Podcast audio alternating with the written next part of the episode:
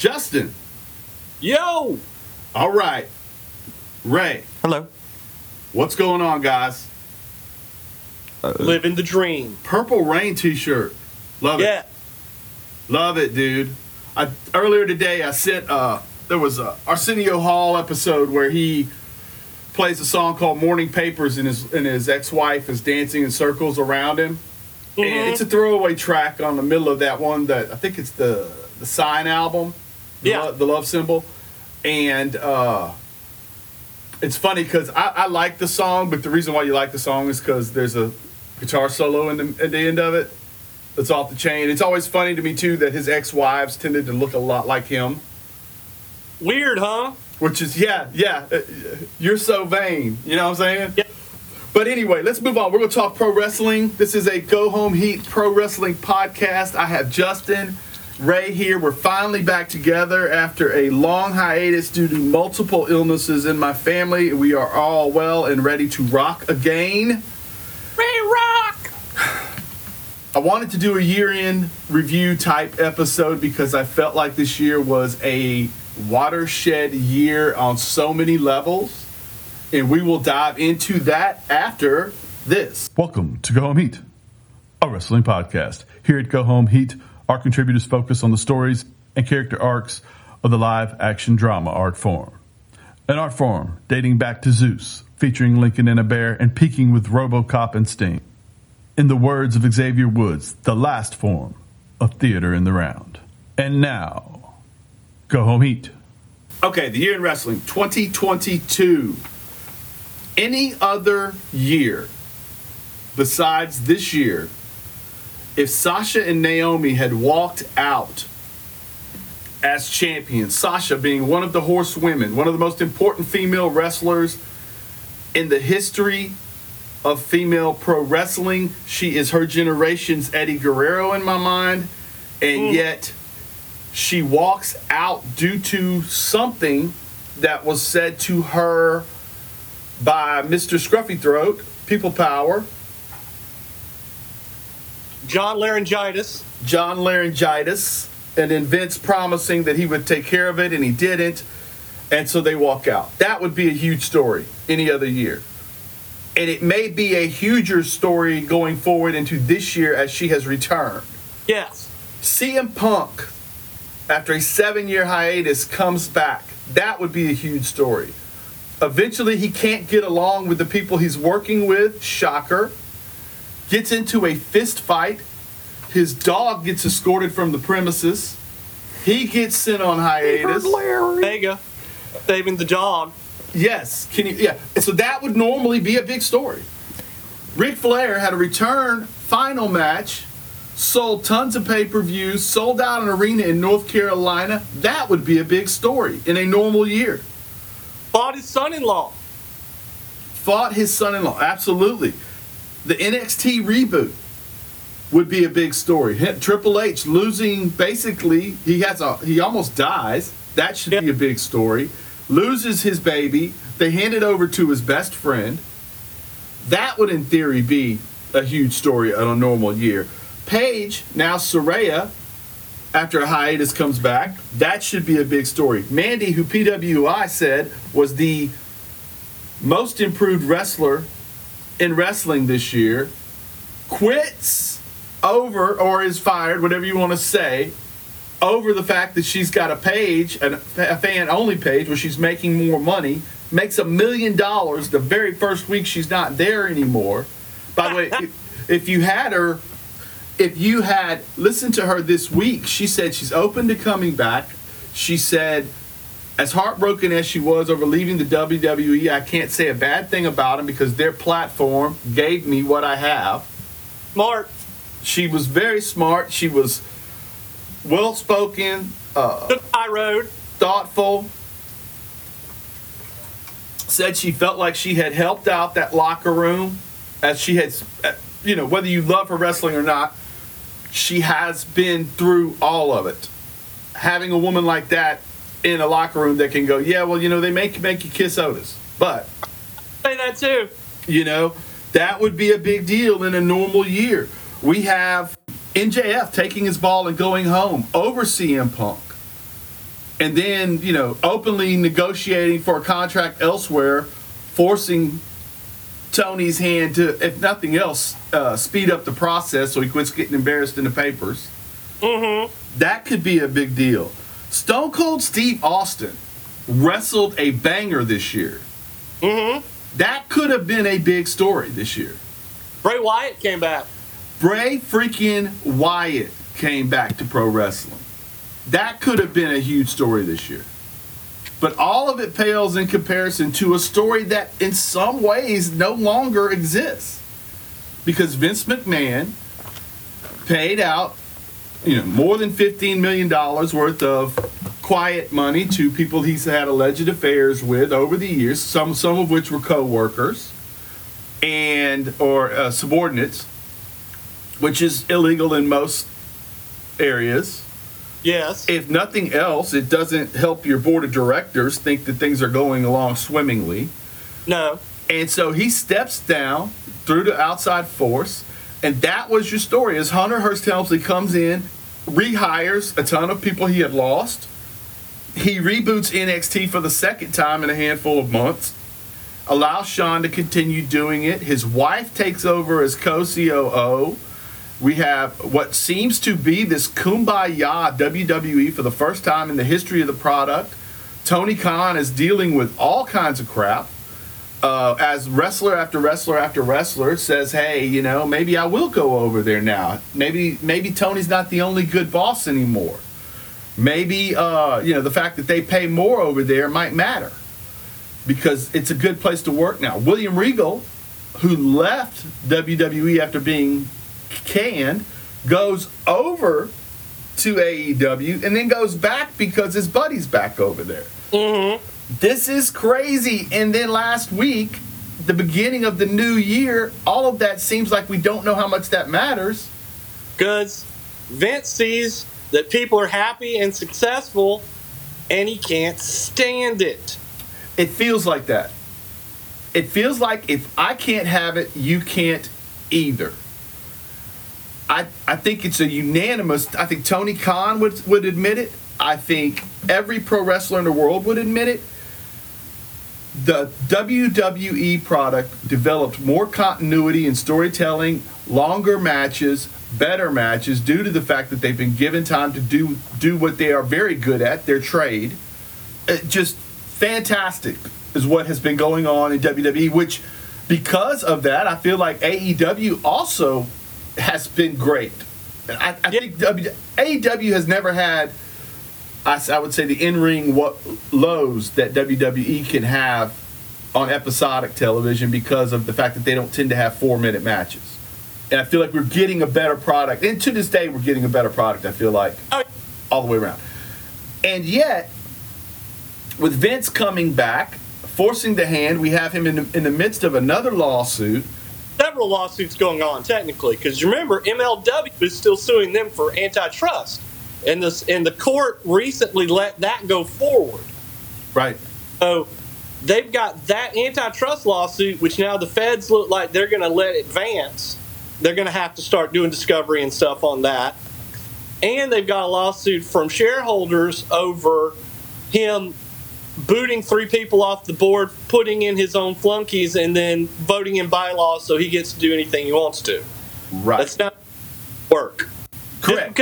It, he has 80% of the shares, but he didn't even bother to go through the right process to do it. I can- know, Yes, yes. He's in multiple lawsuits on multiple levels. But the main thing is the way he forced their hand. The the card he played was the TV deals are coming up. And I will not sign as a 51% shareholder or whatever it is, and his shares are more than everybody else's. Weighted shares. Yeah. Wait, weighted shares, correct. Okay, so what's crazy here is he says, I won't sign off on a TV deal unless I'm involved in the TV deal, so therefore I have to be allowed in. Once and he's, change bylaws in the in the corporation to make that corporate policy with his three new people that he brought. Well, not new people, old people that he brought back. right, forcing three out. Had to talk to him before they could do anything. Correct. And forcing more than that because we had Triple H and Steph both say they wanted him out. Oh God, yes. Steph winds up when he comes back. Steph's out within hours. She says, "I'm going to retire." She's not going to let herself be tainted with him. I don't think right now. Well, and that's a more personal thing. Even if Vince and Linda have not been in the same bedroom in a decade, playing that all out in public is different for a daughter. Mm-hmm. I would not be surprised if Shane walking away from the company a few years ago didn't have something to do with the fact that he was dealing with looking at his father messing around with lawyers Mm-hmm. and not in a not in a we're messing around with laws manner with attractive young ladies who happen to be his assistants. And- Mhm. And, how much do you expect a young man to deal with something like that?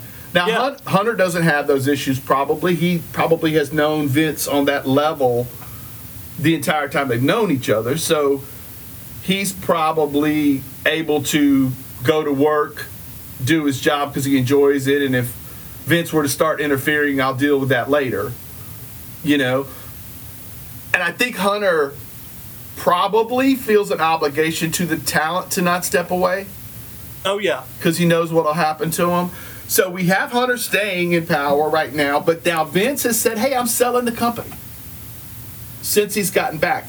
The, the crazy rumors last week of Saudi Arabia buying the company drove us all nuts. How on earth am I going to do the mental gymnastics it requires for me to watch WrestleMania if they're taking blood money, which they've been doing all along? And it was funny because then a person pointed out on Twitter, and I wish I would have wrote down who it was. You do realize that Disney has one of their primary investors is Saudi Arabia. You realize Warner Brothers primary investor is Saudi Arabia. You realize when you watch any pro wrestling franchise, especially any soccer in Europe, Saudi Arabia has a hold of these things tightly. Well, and let's be honest too about other people who are major investors in Disney and major investors in the NBA and places like that. China. And I'm sorry if you if you think that Saudi Arabia and China are any different, then don't you are vastly wrong because one is way worse than the other. But uh, Well, even if you, I mean, evil's evil, but evil but the point of that is power right now though. Well, we can go back to it, right? Hey, it's easier for a camel to get through the eye of a needle, right? Yep, Than for a rich man to get into heaven. true story. That is what someone once told us. Mhm. I think it was a monk hired by a king, but we'll get into that later. That's a different episode. That we have discussed all the things that don't have to do with in ring action. Let's dive into in ring action. I want to Yeah, start. we got. Hey, yeah, we can't about it. It's all in the air. yes. Let's start with match of the year. Ray, what did you think was your match of the year? Um, my match of the year was probably MJF versus CM Punk, the dog collar match. Do you have a second? Uh, probably Gunther Sheamus. Okay. Okay. Justin, what do you have? Do you have any? I'm gonna say my top one for me, just because I love just the style and everything about it, was Gunther and Sheamus. I think Mhm. Sheamus, golden period right now of wrestling. It's He amazing. is. He is. He's gotten. He's just everything's clicking for him. He's probably the most under. He's appreciated, and he's still the most underappreciated guy right now. Absolutely. Uh, I'm, I'm gonna. Ooh, I'm gonna be nice to you. And my second one, it's hard for me to admit, but I'm gonna give it. Got to be Seth versus Cody, man, for storytelling. And you know, I am not. Right. Now, are, are, are we specifically talking Hell in Cell match? We're talking. We're talking. Yes, we're talking. The I got my my arms in a sling, and I'm walking out here looking like somebody shot me in the chest. You know the beauty of how you can stay on brand by not loving Cody as a wrestler and have that match as your number two or one? Seth did all the work in that. That did all the work. Cody couldn't do nothing. Had is when he could not do anything. so that technically that's three quarters Seth. right. Right. Yeah, and you and you all right.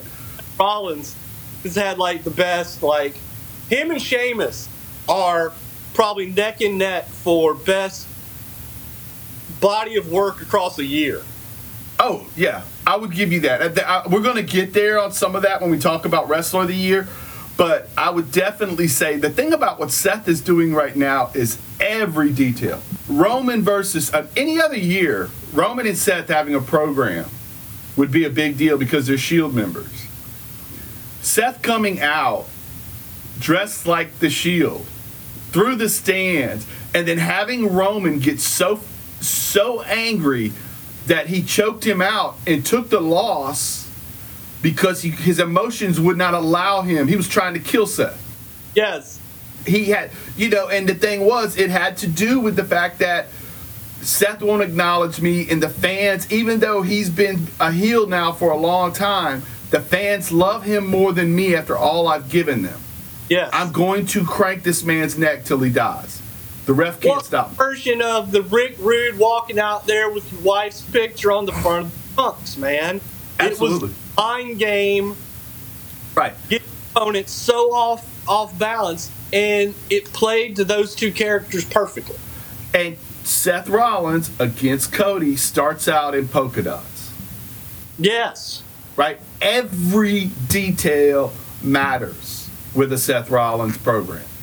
He always does. And it's and that's why his matches get so much more than just the fact that he can jump around and, and lift people that are bigger than him and all that. You know, it's so well done all the time. The way he wrestled Riddle and he decided, hey, I'm going to make this guy so crazy. He's physically superior to me in a fight, but he'll get so crazy he'll mess up and I'll step on his head and we'll take this thing home. That's all it takes. Right. And so I, I made a quick list of what I thought were the top seven, and then we'll move into the next category. Dragunov, Breakker, and Big Head. Dragunov, Breakker, and Jordan Devlin. Jordan Devlin. That was a banger, and that's my number His seven. formed in proportion to the rest of his body. It's like he's an Easter Island Moai. He's he well, or like the Hulk's villain. Yes. Uh. MODOK. Yes, correct, correct. Okay, Becky Bianca. I thought the program was great. I thought the match was great. Spectacular match. Yes, Sheamus Gunther. I had in that list. I had Cody versus Guevara. I thought hmm. Cody on his way out the door, that ladder match, taking the RKO from the top of the ladder. I thought that was a fantastic. I thought the program was great because you didn't know if Cody was leaving or not. The, the that last speech that Cody gave wound up being his goodbye to AEW, and we didn't know it at the time. But it starts with anything you guys want to talk about as the rumors of him being a free agent go and then he just starts to ramble about how the forbidden door has always been there and you won't acknowledge the fact that it was always me. I was the one who left wwe and started working at all of these places. Me mm-hmm. myself and my huge walking teddy bear took the world over. And you mm-hmm. guys won't acknowledge it. I brought my friends to tony khan's jacksonville jaguars stadium I did this and you won't acknowledge me for it. Therefore, blah, blah, blah. Sammy Guevara and him have a banger. And I thought it was a wonderful way to leave.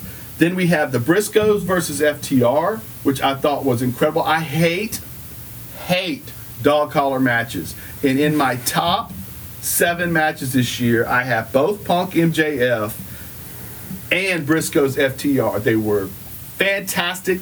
I don't particularly love bloody matches, but it is hard to wrestle somebody hitting them with a chain and not split their head open. So it does make some sense. Well, that's just the genre of match.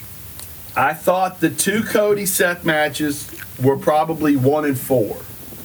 And I ta- I put Cody Seth one over the Hell in a Cell match because I just think it's a better match. Better match. I just thought the storytelling of the one armed man overcoming the odds, and even if I don't like the guy as much as everybody else does, I don't hate him. He's just neutral to me.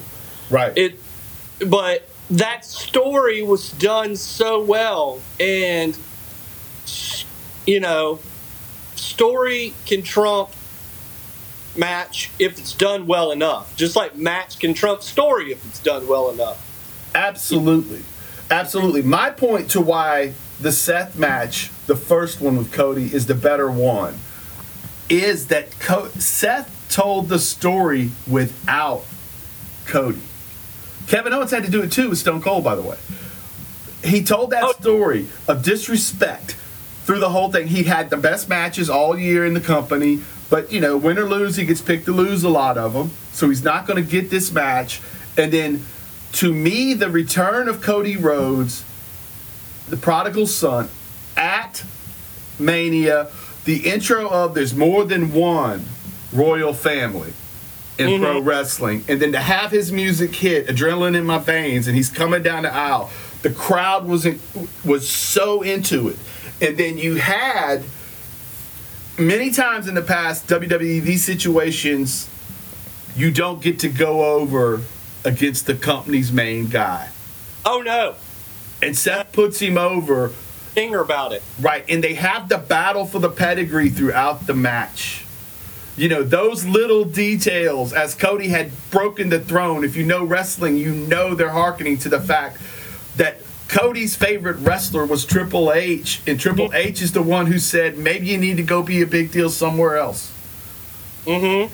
Cody handpicked, Cody's daddy handpicked Seth freaking Rollins and told him at developmental, just be yourself. When Terry Taylor said, don't be yourself. When Hunter said, you better listen to Terry.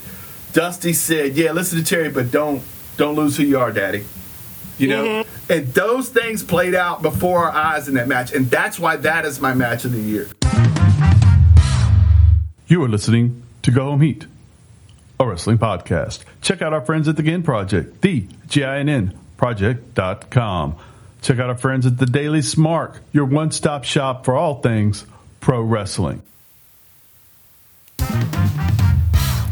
And on that note, we will end the first part of our year-end review on Pro Wrestling 2022. Part two is easy to find, same place you found this one.